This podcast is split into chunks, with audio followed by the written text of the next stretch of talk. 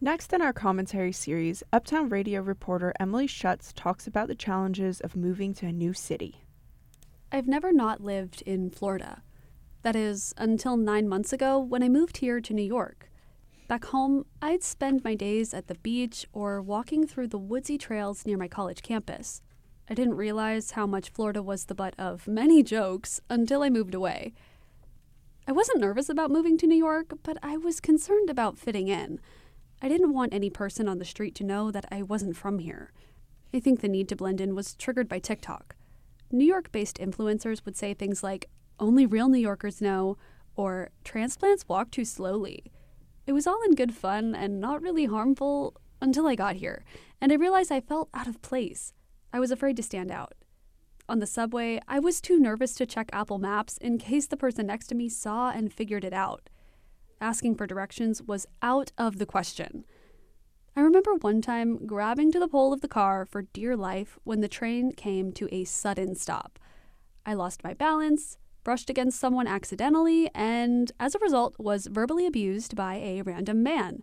Lesson learned no more stumbling when the train stops.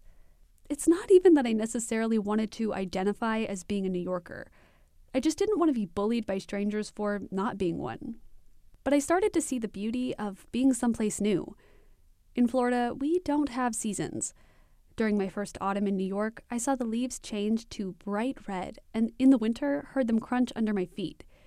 I'd never even seen snow until I moved here, nor had I experienced temperatures below 45 degrees.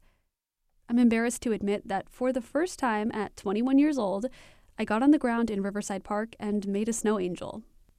I grew accustomed to the hustle and bustle in the city and having access to anything and everything.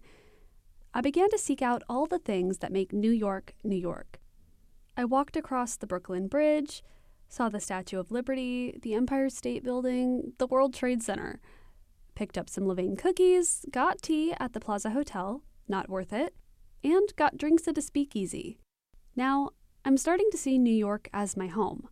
I'm more confident on the subway, and I know where I'm going. Most of the time. If I don't, you'll find me with my phone to the lowest brightness possible, checking which stop to get off.